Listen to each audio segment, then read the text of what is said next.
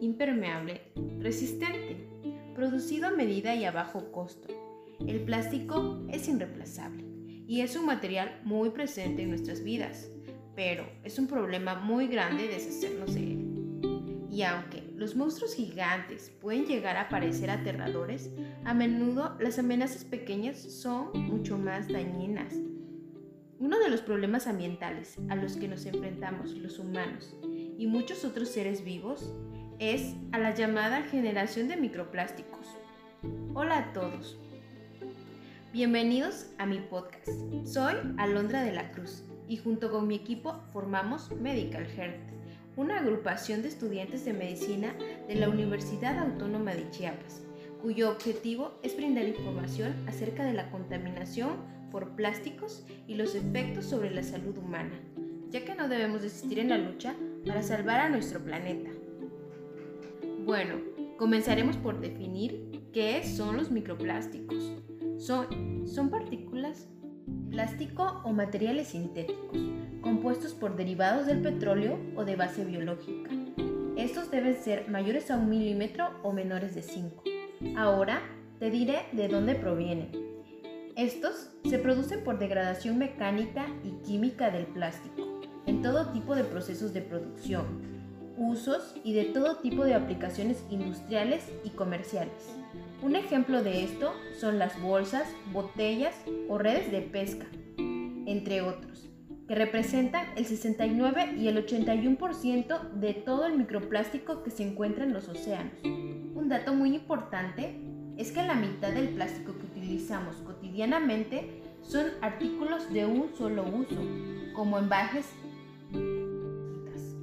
El plástico de un solo uso tiene una vida útil promedio de 12 a 15 minutos. Sin embargo, puede tardar entre 400 y 1000 años en desintegrarse. Ahora te diré cómo es que pueden llegar a afectar a los seres humanos. Bueno, hemos producido alrededor de 8.300 millones de toneladas métricas de plástico desde 1950 y solo el 9% de los residuos plásticos se recicla y la gran mayoría termina en vertederos y en el medio ambiente, donde se disgrega en micropartículas que contaminan las aguas y el aire. Ya que buena parte del plástico que va para el medio ambiente lo hace a los mares y océanos. El agua, sol, viento y microorganismos van degradando el plástico vertido al océano hasta convertirlo en diminutas partículas estas partículas son ingeridas por el plancton, los peces y hasta por las ballenas. En 2016, un informe de la Organización de las Naciones Unidas para la Alimentación, FAO, informaba de la presencia de microplástico hasta en 800 especies de crustáceos y moluscos, dañando así la fauna marina y en última instancia pueden llegar a ser ingeridas por los seres humanos a través de la cadena alimenticia. Ok, entonces, ¿qué hacemos para solucionarlo? Como individuos está bastante claro. Debemos evitar lo máximo posible los plásticos de un solo uso.